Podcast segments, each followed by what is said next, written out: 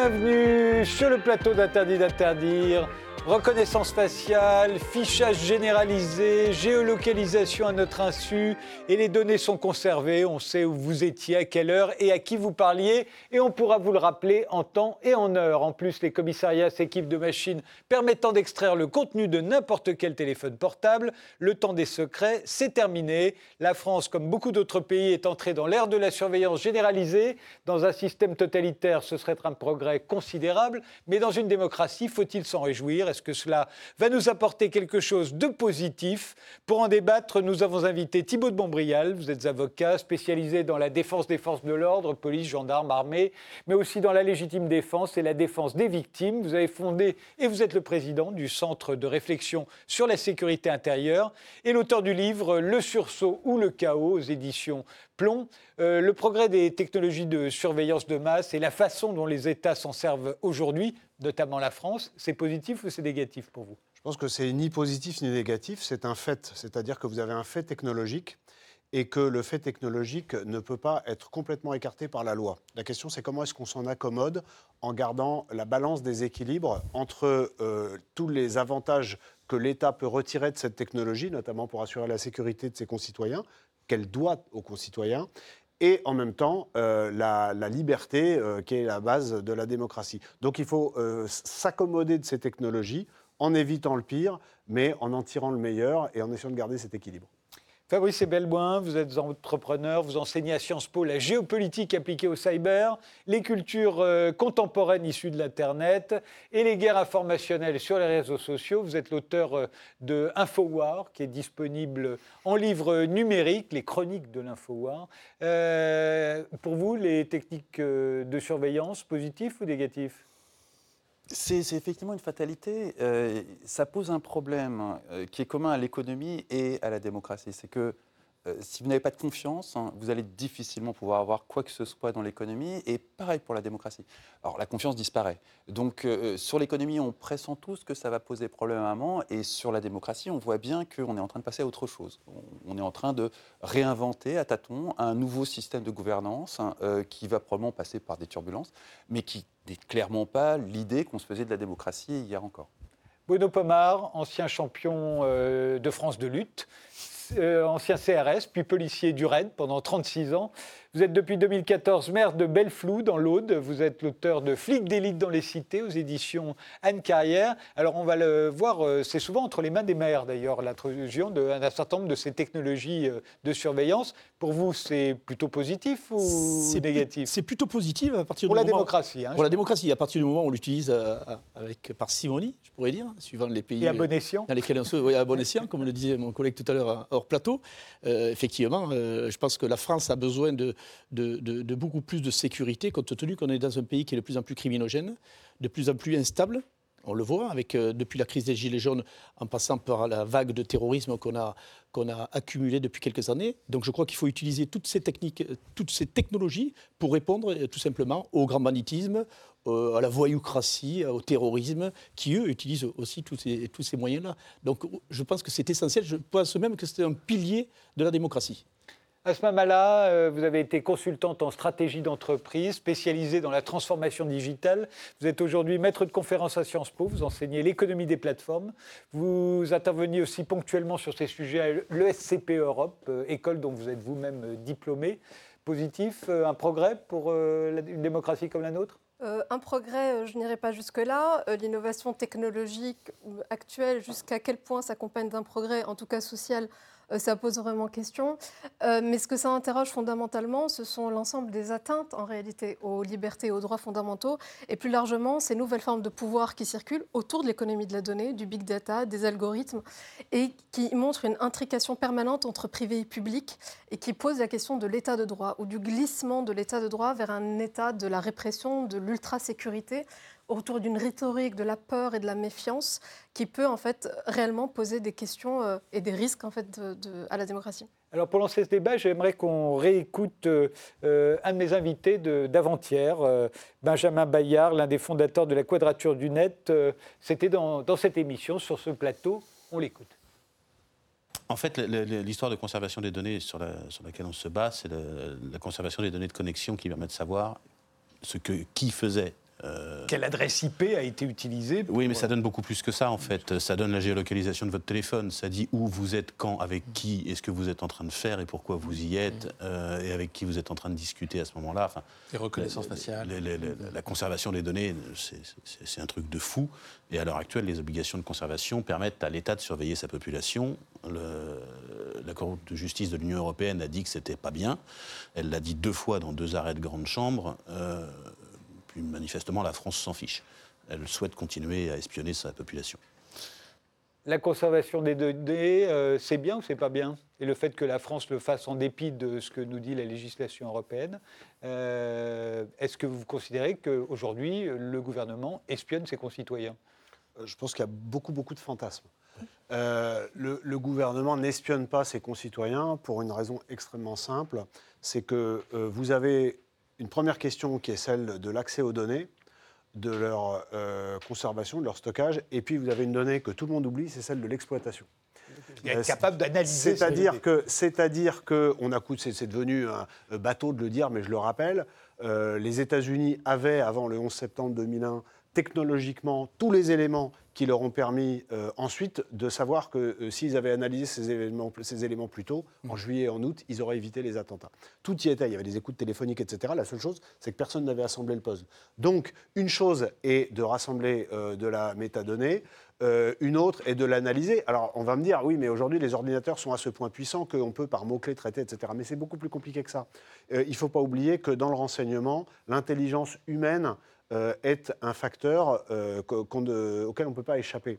Et vous avez encore régulièrement en France, hein, puisque la question concerne la France, des loupés monumentaux avec des gens, par exemple, euh, qui euh, sont euh, mis en examen pour des dossiers, dans des dossiers terroristes et qui euh, sortent de prison parce qu'ils sont remis en liberté ou parce qu'ils ont une peine euh, qui, qui arrive à échéance, qui normalement euh, devraient être signalés à la DGSI, qui est la, la sécurité intérieure, parce que le renseignement pénitentiaire passe le relais à la DGSI. Donc là, c'est vraiment très simple. C'est pas des trucs euh, de la mort qui tue. C'est vraiment une fichier de quelqu'un qui sort de prison donné d'un service de renseignement à un autre. Et on se rend compte régulièrement que la DGSI n'est pas au courant que ces gens sont sortis de prison. Ça n'arrive pas à chaque fois, mais ça arrive plus souvent qu'on ne le croit. Donc pour des choses aussi simples, on a parfois du mal.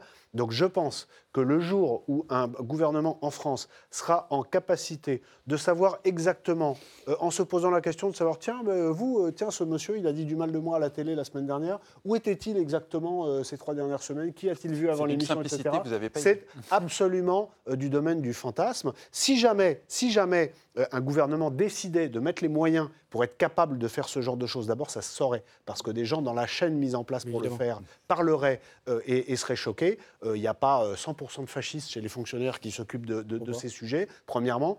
Et deuxièmement, ça occuperait à ce point les gens chargés de la sécurité que très vite, ils ne pourraient pas s'occuper du reste. Donc, est-ce que le risque théorique existe Sans doute que oui. Et euh, je n'ai pas les capacités euh, techniques pour rentrer dans le détail, mais pour parler euh, vraiment au quotidien de ces sujets avec les gens euh, qui s'occupent de ces questions et en particulier qui s'occupent de la question de l'analyse, qui est le sujet principal, je vous le dis très simplement, euh, ça n'est en pratique pas possible. Même aux États-Unis, qui sont beaucoup plus avancés que nous sur ces questions, euh, les, les Américains ne sont, ne sont pas en capacité de faire ça. Et pourtant, on dit que euh, la NSA est- peut intercepter à peu, à peu près n'importe quel propos sur la planète. Donc je pense que c'est un fantasme. Réponse de Fabrice Epelboin. Alors, deux choses. Euh, D'une part, il y a la capacité de collecte. La capacité de collecte, euh, sans aller jusqu'aux capacités de la NSA, la France fait partie des grands champions de la surveillance. Euh, je vous renvoie à une investigation qui a été publiée dans Mediapart sur IOL, qui est le système de collecte qui vise les citoyens français, pas le territoire extérieur, mais vraiment le territoire français, IOL. Ensuite, vous avez tout à fait raison, il y a la capacité à faire sens de tout ça. Et là, là-dessus, la France a euh, toujours été mauvaise. On a commencé avec des systèmes comme Eagle euh, de Amécis Bull, euh, qui étaient absolument incapables de faire sens de grand-chose sur le territoire français, qui étaient tout juste suffisants pour Kadhafi. Euh, et on en est arrivé, vers la fin du quinquennat de, de François Hollande, à acquérir des technologies américaines, Palantir, qui servent à ça et qui ont fait largement leur preuve et qui sont utilisées par toutes les agences de renseignement américaines. C'était à l'époque où on imaginait que Hillary Clinton allait être élue dans, sur un plateau d'argent. Euh, et ensuite, on s'est aperçu que Palantir, c'était la société de Peter Thiel, qui était le monsieur numérique de Donald Trump et très proche de Facebook, euh, lui-même assez proche de Cambridge Analytica. Donc on s'est aperçu qu'on avait fait une très grosse erreur stratégique et qu'au passage, on avait perdu une partie de souveraineté euh, de notre renseignement. Mais on a Parce que les renseignements que nous collectons avec cette technologie, ils la collectent aussi par la même occasion. Parce qu'on se traite ça à Palantir. Ça, ça n'est pas aussi simple que ça. Mais euh, forcément, c'est loin d'être euh, possiblement hermétique. Euh, mais ce n'est pas aussi basique que ça. Mais malgré tout, on a des capacités de surveillance qui sont spectaculaires, mais qui dépendent totalement des États-Unis en termes d'analyse, pas de récolte. Est-ce qu'on les utilise à bon escient? De toute évidence, non. Mais on a tout à fait ces, ces capacités. Et s'il s'agit de savoir très précisément quel était votre emploi du temps hier à 12h30, il n'y a aucun souci. Absolument aucun souci c'est d'une simplicité biblique. Ces logiciels sont faits pour ça. Alors après, il n'y a pas un personnel pléthorique derrière ces logiciels de façon à surveiller toute la population. Ça, ça sera à l'occasion d'une prochaine évolution. Ou d'une enquête, simplement. Si demain on enquête sur moi, on le saura. Ah, mais, sur vous, on enquête. Il n'y euh, a, aucun souci. Mais euh, sur le citoyen ordinaire pour une affaire euh, vraiment très ordinaire, non, on n'en est pas là. On en est loin. Et ça ne sera certainement pas dans ce quinquennat-là qu'on passera à ce niveau-là. Par contre, technologiquement parlant, on est prêt depuis le quinquennat Hollande. Oui, en même temps, euh, il y, a quand même des, commissions de contrôle qui sont très strictes. Je discutais cet après-midi, avant que vous m'appeliez, c'est marrant, avec euh, un copain, moi, qui est, à la DGSI à Toulouse, qui m'expliquait que lorsqu'ils veulent lancer des procédures d'écoute, alors on, on, rentre dans le concret, pas dans la surveillance du, du français lambda que nous sommes, évidemment. C'est les gens qui sont recherchés, ciblés par les services de police. Hein. Je, reste sur ce domaine-là. Euh, et qui me disait lui-même, je lui dis, mais vous pouvez faire du zonzon comme vous voulez. Mais il me dit, mais t'es fou, c'est fini ça. Le, zonzon d'avant, ils appelaient ça les, les perquises mexicaines. C'est-à-dire, on, fait, on faisait un petit peu ce qu'on voulait, etc. avant, du temps des Pasqua et de tout ce qu'on peut imaginer. Hein. Maintenant, c'est fini. Donc, il y a quand même un contrôle quand même qui est très strict dans le domaine policier, hein, qu'on soit clair, ah, sur, sur des éléments bien ciblés. Mais je crois qu'en même temps, euh, on a besoin de cette technologie au plus haut niveau. Parce que le, terrorisme, pour en revenir à ce sujet qui est quand même très important, je pense, dans notre société, euh, a besoin de. Enfin, tout au moins, les services de renseignement ont besoin d'informations de plus en plus précises pour pouvoir traiter ces problématiques de, terrorisme. Parce que euh, ces gens-là s'en servent aussi de tous ces moyens-là. Donc, je pense que nous, si on n'est si on, pas, comment dire, à, à l'écoute de, tout ce qui se passe sur ces, sur ces éléments ciblés, et croyez-moi qu'ils sont nombreux. Et si les services de police, comme les RT, les services de renseignement territoriaux, au même titre que la DGSI, n'avaient pas ces possibilités euh, d'écoute sur la sphère du, terrorisme qui, qui, qui, plombe notre, notre pays, et l'Europe entière d'ailleurs, et le monde. Mais... Le, problème est plus sur les journalistes que sur les terroristes, on est d'accord, et sur les citoyens lambda. Euh, sur les terroristes, personne Donc, ne va fantasme trop en pensant qu'on contrôle tous les journalistes, et, le ah. gars qui dit quelque chose sur, sur Facebook, franchement, très sincèrement. Dit, Bruno Pamar, vous savez bien, et c'est je crois un ministre de l'Intérieur qui l'avait dit, euh, toutes les lois d'exception qu'on vote pour, contre le terrorisme, par exemple, on sait que ce sera appliqué ensuite à d'autres que pour ceux, ceux pour lesquels. Euh, c'est pas d'aujourd'hui, on peut remonter ça, Mitterrand. Hein, ça a toujours été comme ça. C'est-à-dire qu'après après les terroristes, en fait, ça sert contre les écologistes, contre l'ultra-gauche, contre l'ultra-droite. Contre... Mais, c'est toujours pour les terroristes qu'on l'a fait, mais c'est jamais pour eux qu'on s'en sert. Mais, le, sous, le, renseignement euh, euh, existe depuis. le champion du monde a été Mitterrand et ses, équipes. Hein. Ah bon? Oh Oui, mais de façon beaucoup moins embarquée que maintenant, parce qu'on n'avait pas tous ces moyens technologiques. Mais vous savez, c'était pas plus beau. Hein. Mais juste de façon de façon beaucoup plus prosaïque, indépendamment et pour dépasser un peu la question euh, des renseignements et de la police. Euh, récemment, on a assisté quand même à la validation d'un fichier, d'un méga fichier qui s'appelle le fichier TES et qui fiche, puisque c'est la question sous-jacente, c'est le fichage de la population française. Donc c'est un fichier qui va ficher et qui fiche déjà 65 millions, 67 euh, millions de Français et notamment qui consolide l'ensemble des données biométriques. Donc tout à l'heure, on fera certainement le lien avec les sujets de reconnaissance faciale. Euh, initialement, on avait le fichier TAGE qui lui recensait plutôt toutes les personnes qui étaient mises en garde à vue, etc. Aujourd'hui, on a élargi le spectre. Et au-delà de la question du journaliste, du policier, du terroriste, en réalité, c'est l'ensemble de la population qui est fichée dans ce dossier, dans ce fichier, pour des raisons officielles d'authentification, d'identification, de simplification administrative, etc. Or, ça pose une question d'abord de, sécurité, parce que quand on consolide l'ensemble de données aussi sensibles que votre photo, votre visage, euh, vos empreintes digitales, votre filiation, votre ascendance, votre descendance, votre adresse, etc., il y a un risque accru de hacking parce qu'en fait, ça devient une cible prioritaire, d'une part, et d'autre part, euh, ça facilite derrière, ça devient une base de comparaison pour des technologies intrusives de type reconnaissance faciale. Et donc là, on ne parle plus de quelques populations ciblées, critiques, journalistes, pseudo-terroristes, etc., mais on parle de l'ensemble de la population. Et aujourd'hui, c'est un fichage qui a déjà été validé par le Conseil d'État. Vous êtes d'accord, Thibault de Montbrial? Non, mais je pense que, enfin, on peut, ne peut pas aller contre le fait qu'aujourd'hui, euh, il y a des capacités qui permettent de mettre dans un même fichier euh, votre, votre, nom, votre adresse, votre tête, etc. C'est le bottin plus la photo. mais comment, comment est-ce qu'on est qu'on justifie On aurait pu décentraliser. il y avait beaucoup d'autres options possibles. Comment, comment, est-ce qu'on justifierait auprès de la population, euh, lors, lors, du, si jamais demain il se passe un événement grave, que euh, les, ah, services de ah. police ont perdu, ont perdu un certain nombre d'heures parce qu'il a fallu, etc. Et croyez-moi, des exemples comme ça. mais d'accord, mais ces technologies existent depuis très longtemps, ça n'a pas empêché l'ensemble des attentats qu'on a, ça, ça, a quand même ça, en empêche quand même régulièrement. Non, mais attendez, de ce qui va se passer, c'est un argument... Je fais juste une parenthèse, mais que le principe d'un attentat évité, c'est qu'on n'en entend pas parler. Donc, alors, je suis aussi lucide sur le fait que ça peut être une argumentation politique qui t'agite. Donc on fiche tout le monde sous prétexte de quelque J'étais au début de mon raisonnement, je fais des raisonnements mais il faut quand même que je puisse le faire. Euh, euh, Aujourd'hui, euh, le fait que les données de base concernant quelqu'un soient facilement accessibles à l'administration, c'est quelque chose qui, enfin, quand vous faites votre passeport, toutes ces données, elles y sont. Quand vous passez au, système Paraf à Roissy, mais parce que en tant que tel, ça, ça, ça, ça a une valeur relative. la question, mais vous avez raison, c'est qu'est-ce qu'on en fait? à des services de reconnaissance faciale, ça peut être compliqué. On va y venir après la reconnaissance faciale. Enfin, je crois, mais je voudrais juste répondre avant qu'on arrive à la reconnaissance faciale.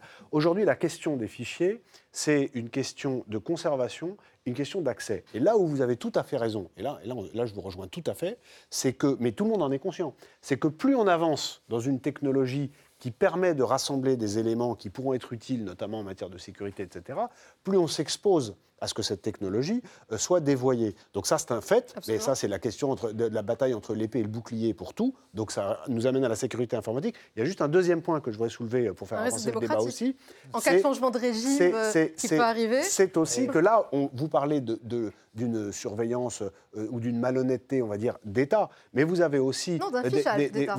Oui, mais qui, qui, qui D'un fichage d'État qui entraînerait une malhonnêteté éventuelle de l'État. Mais ce qu'il faut voir aussi, c'est que si on oublie l'État, tous les gens qui sont, euh, parce que moi des débats sur sécurité et liberté, j'en ai depuis 2014 et je suis le seul avocat à être du côté de ceux qui sont plutôt répressifs.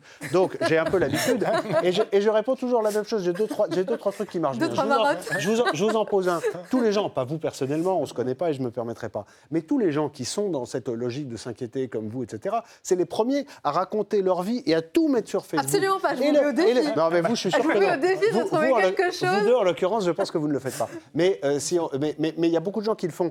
Et euh, vous avez euh, aussi, et je, le pose là et on en parlera peut-être, le fait que euh, des, sociétés privées qui sont plus puissantes que certains États ont également accès à ces éléments. Vous parliez d'économie, ça pose aussi un problème sur les intrications permanentes. Voilà. Donc on n'est pas simplement sur la paranoïa, la paranoïa pardon, de l'espionnage d'État pour savoir ce que tel méchant journaliste pense du président.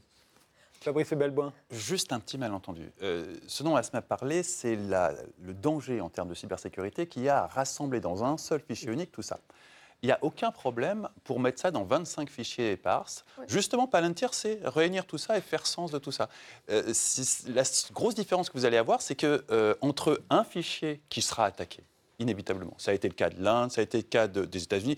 Tous ces fichiers-là sont systématiquement attaqués. Si vous aviez 25 fichiers, ce serait beaucoup plus résilient. Donc il y, a un problème d'appréhension de la chose technique par le législateur. Ce n'est pas nouveau. Mais là, il y a eu un choix technique fait par le législateur qui pose un énorme problème de sécurité. Alors qu'il y avait d'autres alternatives qui n'auraient pas posé les mêmes problèmes de sécurité et qui auraient rendu exactement le même service à la police. Hein. Ce n'est pas du tout un problème de, quand il s'agit de prendre 25 fichiers et de, faire, de les réunir à un moment donné pour avoir toutes les informations sur un individu, c'est très simple à faire. Et qui plus est, les, technologies d'analyse qu'on a acquis auprès des Américains justement excellent à faire ça. Donc là, il y a vraiment eu un choix technique fait par le législateur en, dépit du bon sens d'un point de vue sécurité. On, y travaille à peine. Hein. Moi, j'étais il y a peu de temps chez Europol et Eurojust, à, euh, euh, à l'Europe. Euh, où ils travaillent. Alors il y a tout un tas d'acronymes, je, vous- je vous passe les détails, parce qu'il y a un nombre de fichiers qu'on est en train de mettre en parallèle et, en, et en- et en liaison pour pouvoir travailler plus sur le terrorisme, entre autres. Mhm. Bon, ben, je- de toute manière, tous les États et tout le monde y travaille, et l'Europe en priorité. Ah non, mais pour l'instant, on- rien n'est on parle fait pas des fichiers S. hein. Rien n'est- Euh, on- fait parle vraiment euh, de Madame Michu, de, de 67 millions de citoyens français qui Oui, vont voir leurs données mais- consolidées mais- et piratées, Oui, mais inévitablement. moi je pense que vous êtes un peu dans le fantasme, excusez-moi de vous le dire. Mais c'est pas un fantasme, en c'est le tâche, hein, c'est- existe. hein. On n'est pas Le dans Mais on n'est pas, pas en Chine, on n'est pas en Chine, on n'est pas. enfin, Non, non, non, et on Chine, pas en Chine, Non, mais euh, On franchement, il faut être logique. Je pense que ce travail qui est fait, s'il vous paraît évidemment, euh, s'il vous fait peur. c'est- Ah, d'un point de vue cybersécurité, il est. Ben, il- mais il- moi, je réel, le risque. Mais oui, mais, mais mettez-vous du côté des policiers, des gens qui travaillent tous les jours. Alors, encore Ça n'aurait rien changé à la qualité du travail. C'est vous qui le dites. Justement, mettons-nous du côté des policiers qui, euh, dans au moins 500 commissariats, Ou les seront bientôt équipés d'une machine permettant euh, d'extraire euh, directement les données euh, des téléphones portables euh, des gardés à vue. Euh, avant, il fallait envoyer le téléphone portable au labo, et puis parfois le labo n'arrivait pas à ouvrir le téléphone portable, qui était trop bien protégé. On avait eu une affaire euh, assez intéressante avec euh, Apple, qui avait refusé de donner le code à la... C'était la CIA, je ne me souviens plus, Oui. qui le- qui l'exigeait. Là, bah, normalement, d'après ce que dit cette technologie, il n'y a pas un seul téléphone qui pourra résister. Alors, quand on sait, selon Check News, la rubrique de Libération, que cette société qui fabrique et qui commercialise ces machines a elle-même été victime d'un piratage informatique et que le pirate a récolté quoi? Ben, euh, Forcément, des données collectées par la police. Euh, ce qui veut dire que ces que- données Ben, y a qu'on risques, collecte dans nos téléphones portables qu'on aspire, on les aspire pas seulement pour la police, mais aussi pour la société qui fabrique les machines. Euh, Est-ce que c'est un progrès pour la démocratie? Mais c'est un peu le, chien qui se mord la queue parce que vous aurez toujours euh, des- des- les- les- la tentation d'utiliser, mais même, même l'obligation d'utiliser les nouvelles technologies. C'est-à-dire que épée et le bouclier. Vous avez aujourd'hui des téléphones dans lesquels il y a la vie des gens, donc la vie des délinquants. Donc le délinquant qui se fait choper, par exemple, prenez des applications comme Telegram ou WhatsApp qui sont très difficiles à casser. Comment est-ce que les gens euh, se font avoir avec les messages sur leur messagerie? C'est pas parce qu'elles sont euh, chopées par l'extérieur, c'est parce qu'ils n'effacent pas leur message. Jean-Jacques Donc, c'est donc donc, donc exactement c'est ce qui est arrivé au ministre de la Justice de l'époque. Donc, vous a- donc, donc d'où l'intérêt pour, pour la justice, via la police, de se saisir des, des- des terminaux. Bon, donc à partir du moment où il y a une technologie qui le permet, la technologie est appliquée. Ça permet de gagner du temps et de l'efficacité dans les enquêtes. Et si dedans il n'y a rien d'incriminant, les gens seront remis en liberté parce que après c'est la chaîne pénale qui fonctionne bien ou mal, mais selon des principes démocratiques. Bien, je reviens à la question technologique. Vous, me dites oui, mais alors du coup, euh, on peut hacker le système qui. Mais le hacking et, le fait d'aller chercher, de faire une intrusion pour aller chercher ce qu'il y a dans des, dossiers, dans des fichiers, ça a toujours été le cas. Moi, je vous dis que je suis moins inquiet de ça, même si je, ne nie pas du tout. hein. je suis extrêmement conscient de- de- de- des risques que, que- que ça peut générer. Je suis moins inquiet que ça, euh, que d'un hacking qui viendrait euh, priver d'électricité euh, une grande ville pendant trois jours, sachant qu'on sait, puisqu'il y a des études qui sont faites, que si une ville n'a plus d'électricité pendant trois jours, le troisième jour, c'est les émeutes parce qu'il n'y a plus à manger. Voilà, moi je suis plus inquiet par ça. Alors vous allez me dire, pas vous allez me les dire, mêmes profils de mais risque, non, parce que c'est pas les mêmes gens. Mais je sais, mais je sais, mais je montre juste presque par l'absurde, que la question de la vulnérabilité de nos sociétés, et c'est la question presque philosophique que vous nous posez ce soir, la question de la vulnérabilité de nos sociétés aux technologies euh, auxquelles elles s'offrent de plus en plus, c'est une question qui, bien au-delà euh, de euh, l'intimité des gens, est une question vitale au sens propre. Donc c'est un sujet vital au sens propre. Il y a le sujet dont vous nous parlez qui est un sujet d'inquiétude réelle, mais bien au-delà, la cybersécurité est un sujet vital. Alors, je ne suis pas du tout d'accord avec ça, pardon, mais euh, vraiment sur le fond. C'est-à-dire que quand on va hacker, parce qu'on le fera, un fichier TES qui donc contient votre photo, votre empreinte digitale, et qu'on fait en fait en votre nom, avec votre visage et votre empreinte, qui sont donc votre identité inaltérable. Ce n'est pas un password que vous pouvez changer, vous ne pourrez jamais changer de, vis- de visage ou d'empreinte digitale, et qu'on vous fera faire en votre nom, en votre visage, une activité criminelle quelconque, en fait, on change de société. On passe de la présomption mais- d'innocence à la présomption de culpabilité. Et comment allez-vous prouver votre innocuité, Je- en fait? Pardon, je- j'ai pas dû être clair, je Donc, joue juste une, une phrase. Le risque est énorme et c'est un risque j'ai dit- démocratique, c'est un risque je- de société. Quelle société on Mais veut je, je suis comprendre, je n'ai pas dit que le risque n'était pas énorme. Je dis que le risque est énorme pour tout ce qui concerne la, la cybersécurité. Mais ce que vous dites est vrai. Oui, mais du Oui, coup, ce je, rebondis là-dessus. C'est-à-dire que, euh, évidemment, si on hack une ville, l'énergie, émeute, mais en réalité, nos données biométriques, en fait, c'est vraiment ce qui définit de façon intime une identité, une personnalité, un individu. Donc, or ça, c'est accable Mais, aujourd'hui. mais je- je- après, on ne va pas juste faire un dialogue entre nous, mais juste un mot. Euh, Vous avez raison, mais allons plus loin. L'image, les- technologies aujourd'hui permettent, non mais permettent de créer un film où vous allez, puisque vous parlez de moi, je reste sur moi-même pour ne mettre personne mal à l'aise, je parle de moi, me, me mettre en scène Bien sûr. euh, oui. avec dans une situation fictive où je vais faire ou dire des choses que je n'aurais jamais faites ou dites. Mm. Et si je suis un dirigeant politique,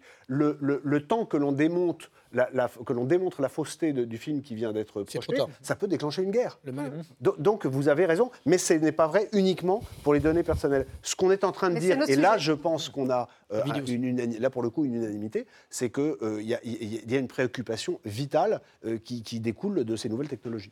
Je vous propose de faire une pause. On se retrouve juste après et on poursuit ce débat, notamment sur la révolution que va, que va occasionner la reconnaissance faciale.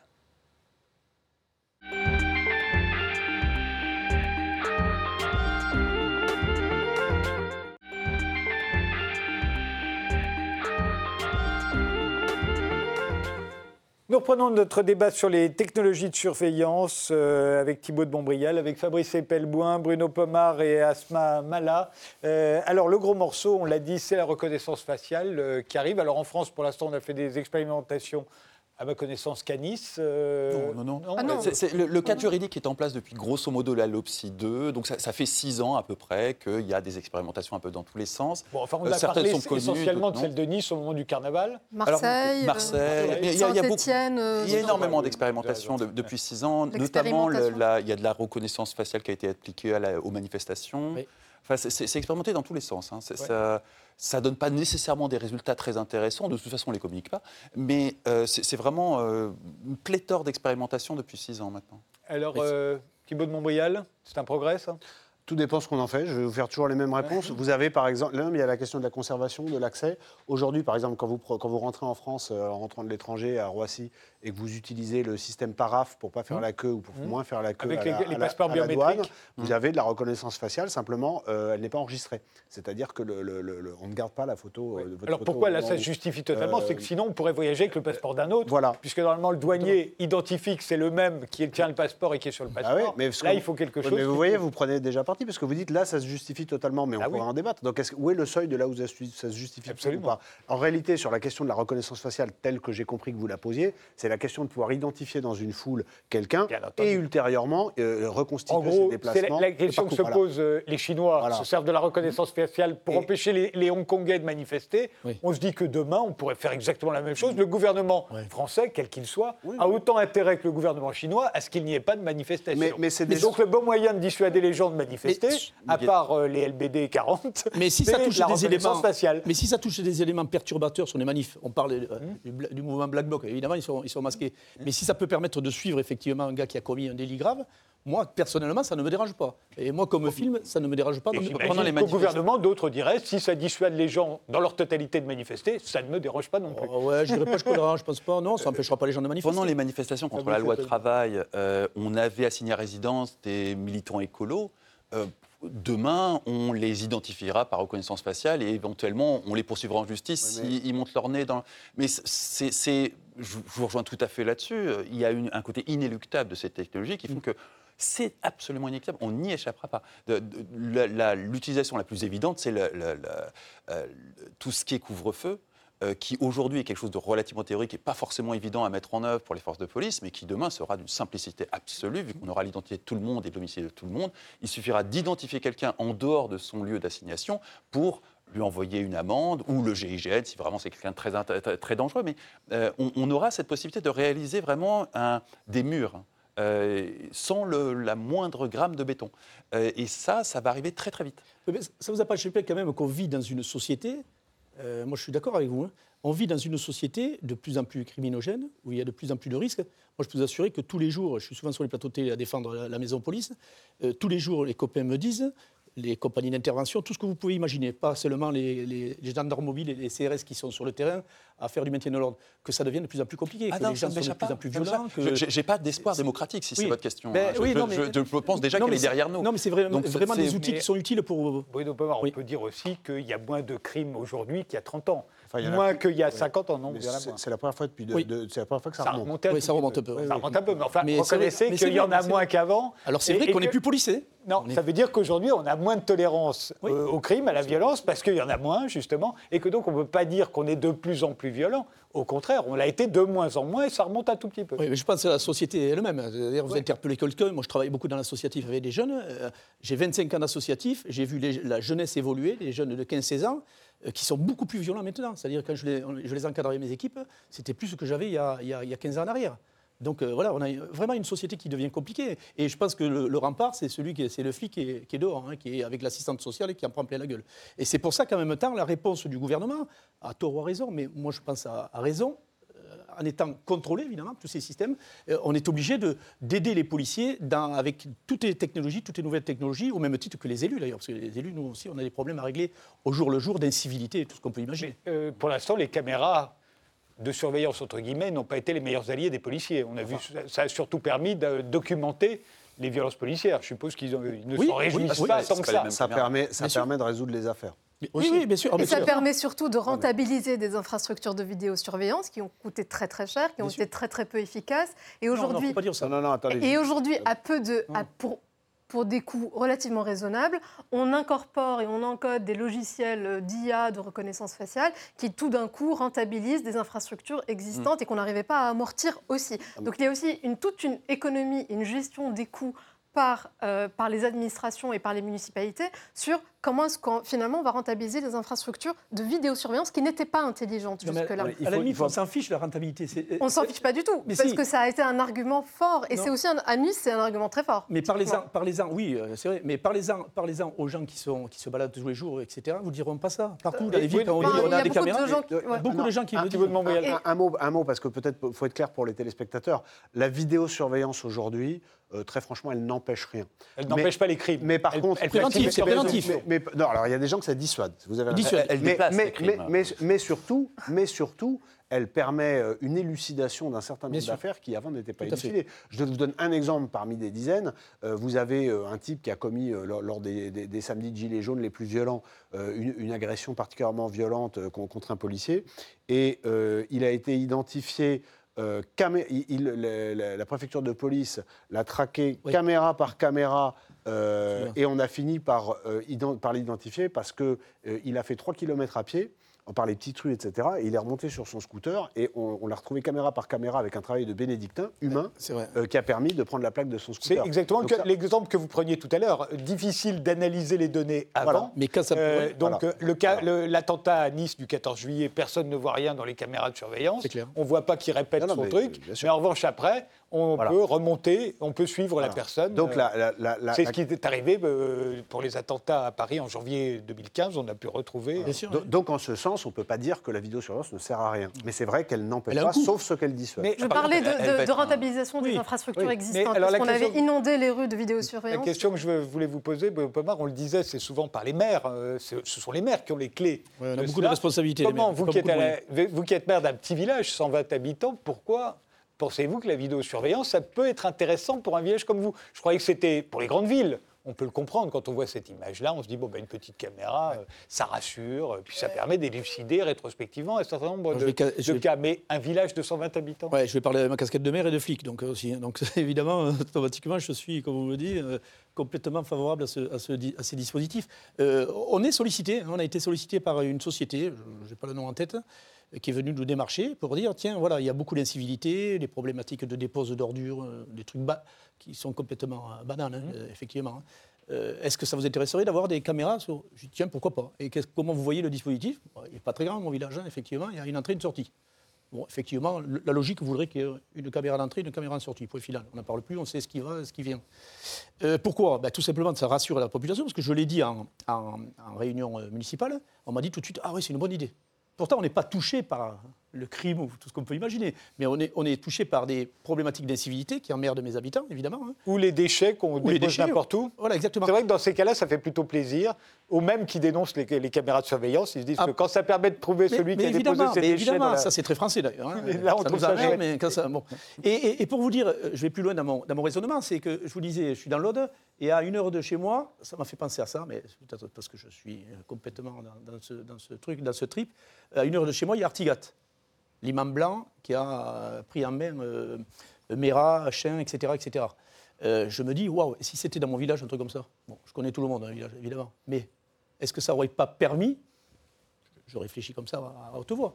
Est-ce que ça n'aurait pas permis d'é- d'éviter ça ou de pouvoir suivre effectivement ces gens-là? Alors Artigat, il n'y en a pas dans la France entière, hein, des villages qui, qui accueillent des, des- des Oui. terroristes en, en herbe. Mais pour autant, voilà, ça m'a fait réfléchir à dire, j'ai dit, waouh, si à Artigat il y avait eu ça, peut-être que les services de renseignement auraient pu avoir des informations euh, précises. Juste un tout petit mot pour rebondir sur euh, un, un mot que vous avez dit tout à l'heure, c'est que euh, vous avez dit ça déplace aussi le- la criminalité. Mais moi, je suis désolé. Quand vous êtes responsable, en- parce que vous avez un mandat de- de- de- de- d'une ville ou d'un village. D'une ville ou d'un village, peu importe. Les, les gens vous, vous demandent notamment de la sécurité. Si, parce que vous faites une installation et que le voisin n'en fait pas, ça déplace la criminalité sur la commune du voisin, vous, comme maire de votre commune, c'est c'est pas votre problème.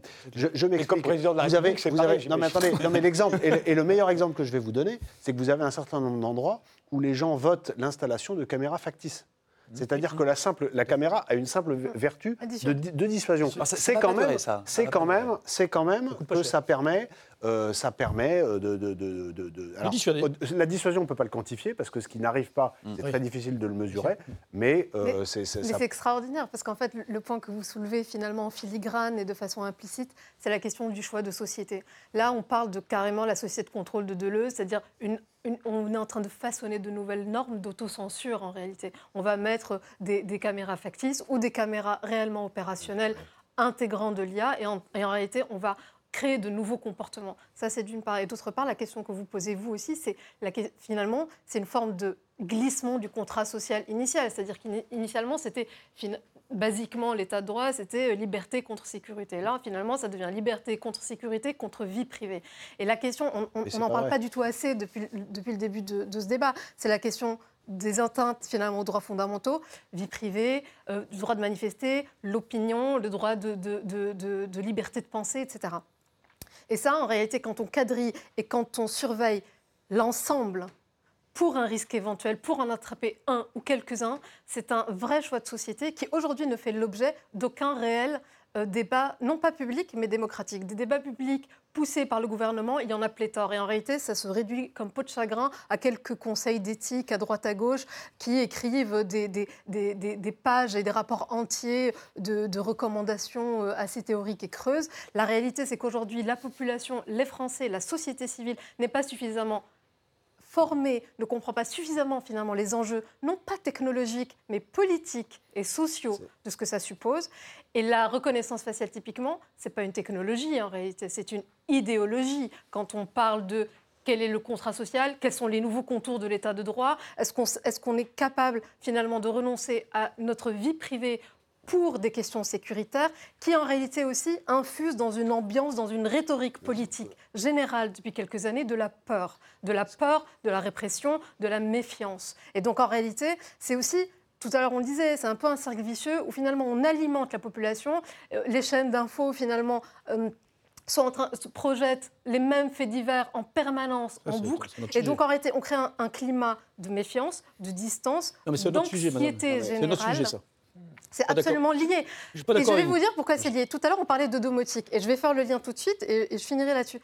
Euh, la domotique. Et on parlait finalement de l'ensemble des usages et plus largement des usages commerciaux. On a dit finalement la reconnaissance faciale pour déverrouiller son, son iPhone ou pour gagner de, de l'expérience usagée ou de la fluidité au portique d'aéroport, bah pourquoi pas. Mais quand il s'agit de, de l'usage sécuritaire policier, là, ça peut poser un peu plus de, de questions et notamment démocratiques. La réalité, c'est qu'en fait, les deux sujets sont parfaitement liés et qu'en réalité, on est en train de développer une accoutumance aux usages, une expérience usagée qui finalement endort et anesthésie l'esprit critique. Et on commence par euh, du Facebook, par l'iPhone, par le portique, par euh, les deux lycées, bon ça a été retoqué par la CNIL, mais par les deux lycées ou le carnaval de Nice, sous toujours des prétextes, soit de fluidité, soit de sécurité. Et en réalité, petit à petit, on glisse vers des usages policiers, vers des usages sécuritaires, aujourd'hui relativement, relativement réglementé par un état de droit et par la loi.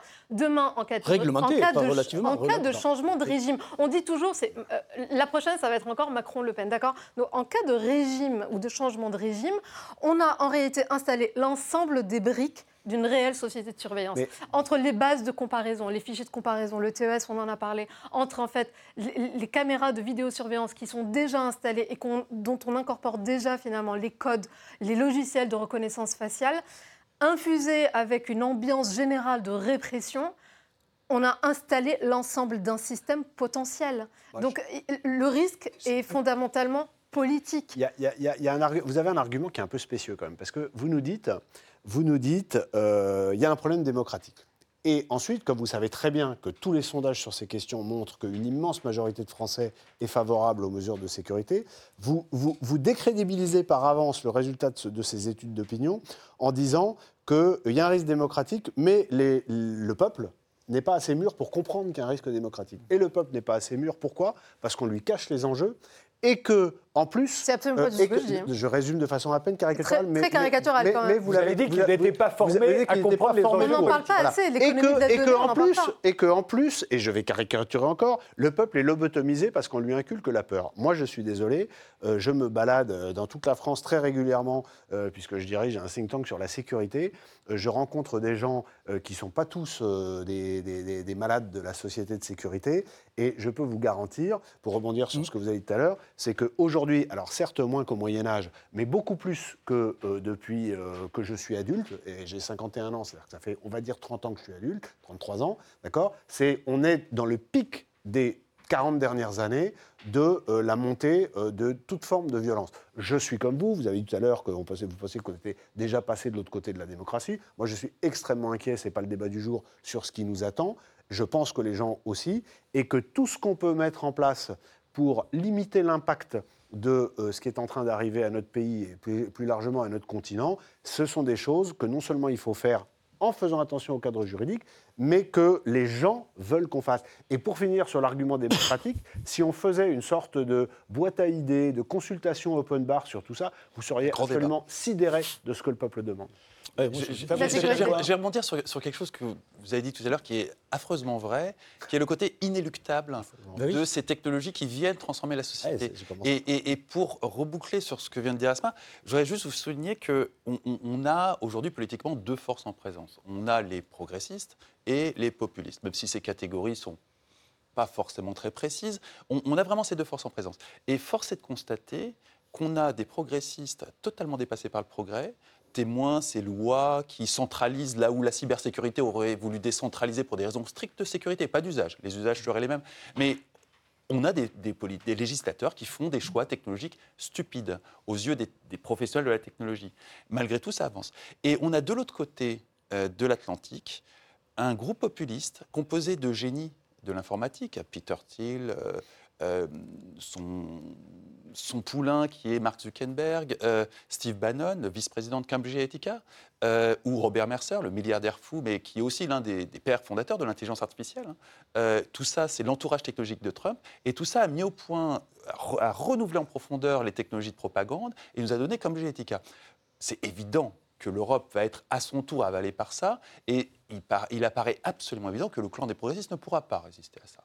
Donc on va arrêter de se mentir cinq minutes. De toute façon, ça aussi, c'est inéluctable parce que ça, c'est justement porté par ces technologies. Et on ne pourra pas y échapper. Donc il- serait peut-être prudent, et c'est un message que je répète depuis maintenant euh, près de dix ans, de commencer à se dire que le système de gouvernance qui a euh, géré la France depuis bon an, mal an l'après-guerre et au- mieux l'arrivée de De Gaulle et de la Ve République, va connaître une fin très rapide. Mmh. Très très rapide. Parce que justement, il n'est pas apte à se saisir de la chose technologique. Et il suffit d'aller voir à l'Assemblée nationale pour s'en s'en convaincre. Et en face, on a des gens qui sont extrêmement sachants, très très très compétents et qui savent parfaitement s'entourer. Euh, les jeux sont faits. Et donc, demain, nous aurons une autre forme de régime politique on verra bien ce que ça donnera, qui se saisira de l'arsenal technologique. Et là-dessus, force est de constater que non, le contrôle législatif de la surveillance, c'est du pipeau. Euh, qu'on a une micro-commission qui n'a pas la moindre capacité technique en son sein pour aller auditer des algorithmes, ce qui laisse euh, pantois n'importe quelle spécialité technologique, et que si demain, je caricature dans des proportions démesurées, mais si demain Adolf Hitler euh, venait à être élu en France, il aurait plein pouvoir pour transformer de façon radicale le système de gouvernance qu'on a sans faire passer un seul texte de loi.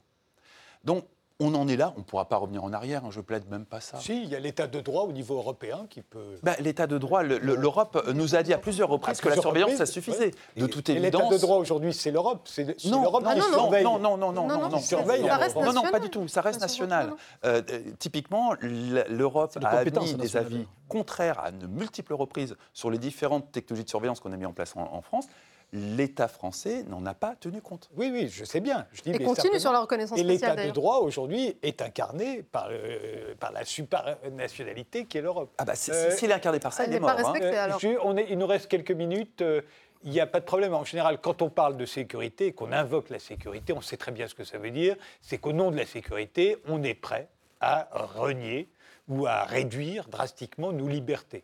Euh, et généralement, quand on invoque la peur, la terreur, et comme on l'a beaucoup fait euh, ces dernières années, c'est pour préparer la population à ce qu'un gouvernement autoritaire puisse quand même, ce serait pas si mal que ça. Mais Euh, vous n'êtes pas d'accord avec cette vision euh, Mais dans quoi, vous, dans quoi vous avez peur quand vous vous baladez Vous avez peur, Frédéric? Moi, j'ai jamais peur. J'ai Bon. pas peur des terroristes. Bah, je mais dire- je suis un cas spécial. Ne prenez pas exemple sur moi.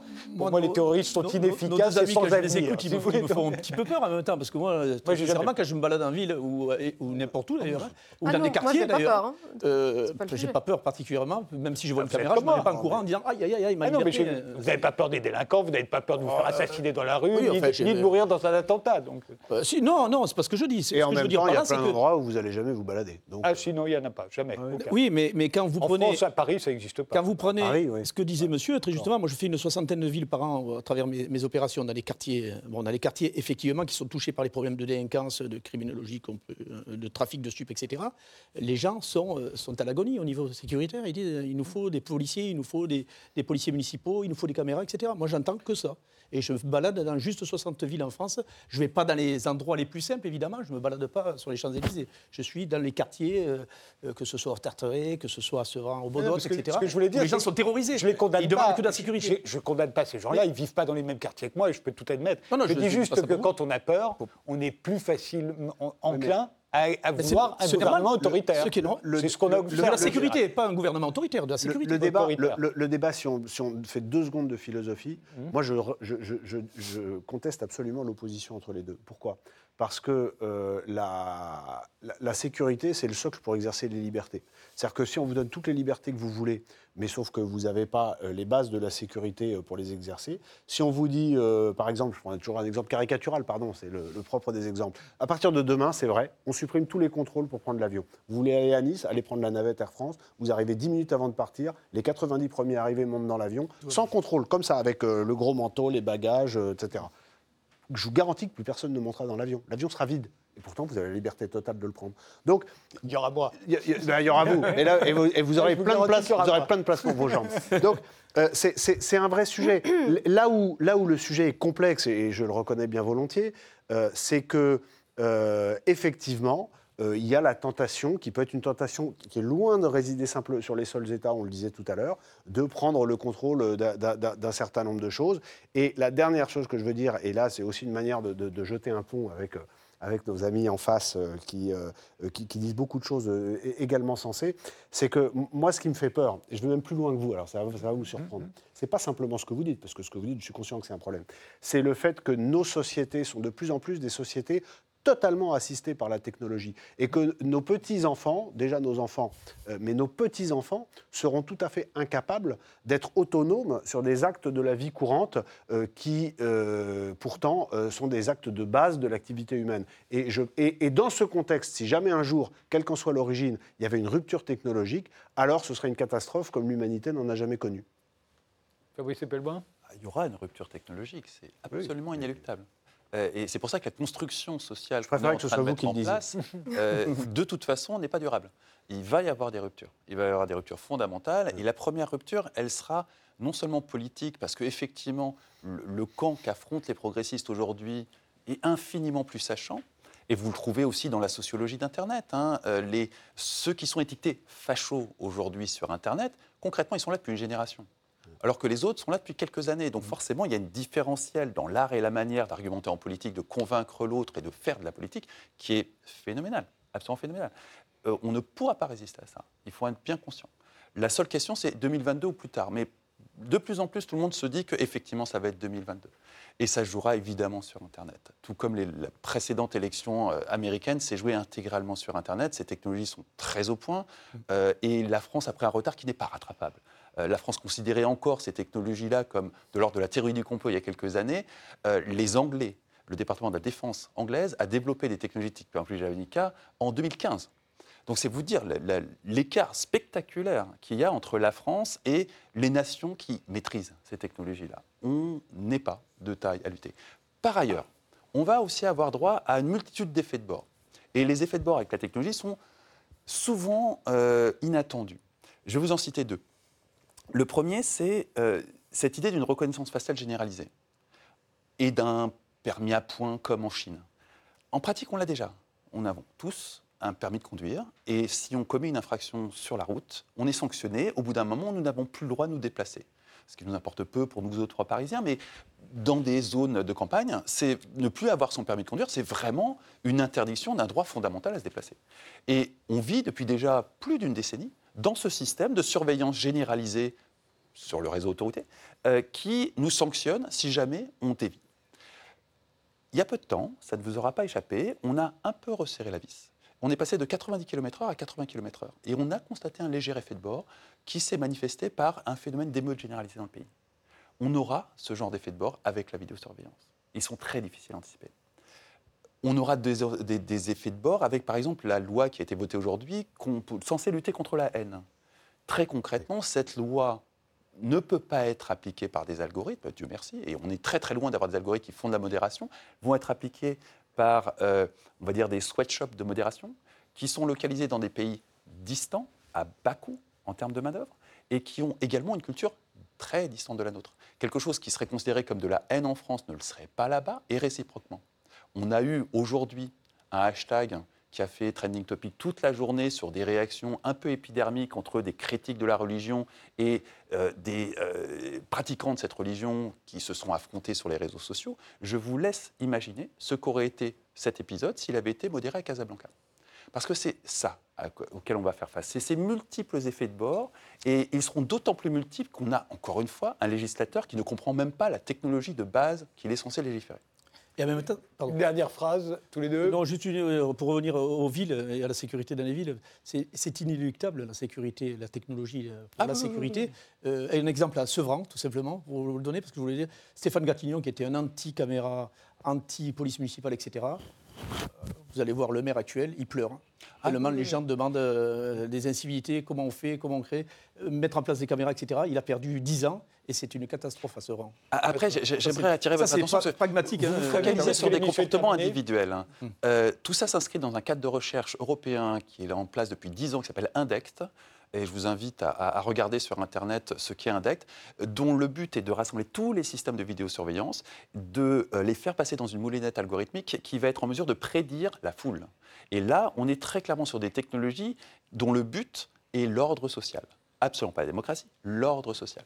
Ça pose un réel problème philosophique. Contre social intériorisé. Non, juste sur la sécurité, évidemment, je suis d'accord. Et euh, tout à l'heure, je l'évoquais, le contrat social, liberté, euh, sécurité. Évidemment, le, le vrai sujet, c'était pas la sécurité. Le vrai sujet, c'est est-ce qu'on est prêt à renier à notre vie privée et à certains droits fondamentaux pour cette sécurité ou cette ultra-sécurité. Et là, ma toute dernière remarque, c'est sur l'intrication que vous avez essayé d'évoquer à, quelques reprises entre privé et public. Et en effet, on a beaucoup parlé d'État, de police. Et en effet, les grandes entreprises aujourd'hui, c'est des marchés publics privés euh, qui sont énormes, qui sont de l'ordre de milliards de, de dollars, en fait.